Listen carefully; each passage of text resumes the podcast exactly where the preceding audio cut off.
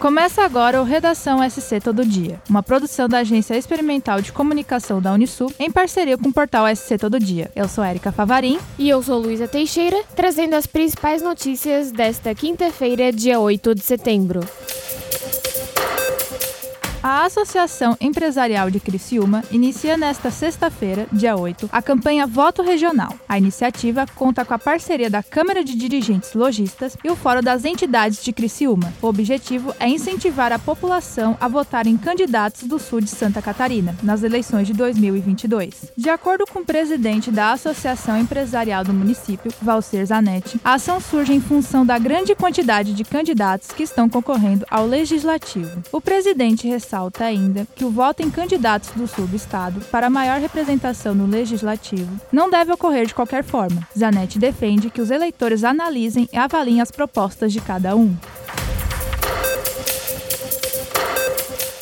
O primeiro restaurante popular de Florianópolis quebrou a marca de 50 mil refeições servidas na última terça-feira, dia 6, quando completou os 52 dias de atendimento à população. O serviço da Prefeitura de Florianópolis, gerenciado pela Secretaria Municipal de Assistência Social, em parceria com o Instituto Amor Incondicional, está atingindo principalmente o público que mais precisa encontrar uma boa alimentação de forma acessível. Do total servido, 80% das refeições foram consumidas no regime de gratuidade, direito de quem tem renda zero. Em segundo lugar, aparece o público que recebe mais que meio salário mínimo per capita, sendo 15% da demanda. Por último, pessoas com até um salário mínimo per capita, 5%. Estas pagam R$ 3 e 6 reais, respectivamente, no almoço e no jantar, incluindo bebida e sobremesa, e R$ 1,50 e R$ 3,00 no café da manhã.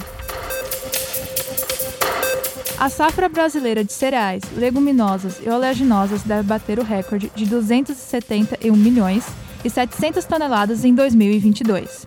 Em relação ao ano passado, o aumento previsto é de 3,3%, ou de 8 milhões e 500 toneladas. Os dados são do levantamento sistemático da produção agrícola, divulgado hoje pelo Instituto Brasileiro de Geografia e Estatística. De acordo com o gerente da pesquisa, Carlos Barradas, a redução na estimativa de julho para agosto ocorreu devido às questões climáticas. Os principais produtos da pesquisa são o arroz, o milho e a soja, que somados respondem por 91,5% da estimativa da produção e 87% da área a ser colhida. A estimativa de agosto do IBGE, na na comparação com 2021, é de um aumento na produção de cereais, leguminosas e oleaginosas nas regiões Centro-Oeste, com 11,4%, Norte, 11% e Sudeste, 10,8%. A estimativa para o Sul é de queda de 14,6%.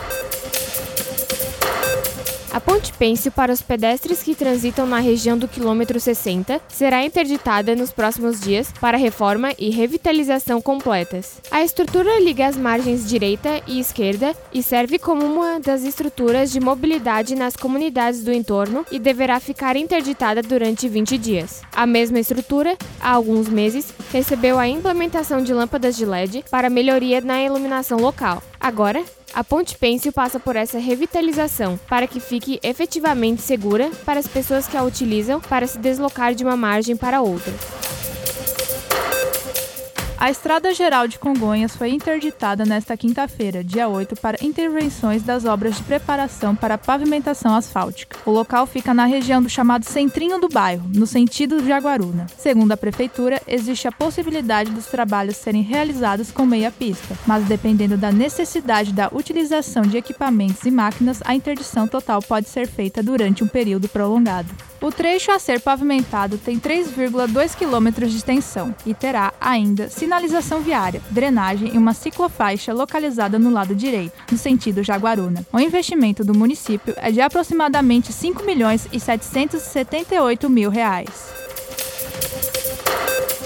foi sancionada nesta semana pelo presidente Jair Bolsonaro a lei que dispensa o aval do parceiro para a realização da esterilização voluntária, ou seja, vasectomia para os homens e laqueadura para as mulheres. A legislação promove mudanças que são consideradas como avanços, principalmente para o público feminino. A lei de planejamento familiar fazia com que, anteriormente, os cônjuges precisassem pedir autorização um ao outro para fazer a esterilização voluntária. Com a sanção da nova lei, o cenário mudou tanto para homens quanto para mulheres. A nova lei traz mudanças também na questão da idade necessária para realizar a esterilização. Anteriormente, homens e mulheres precisavam ter no mínimo 25 anos de idade para fazer o procedimento. Agora, esse número caiu para 21 anos.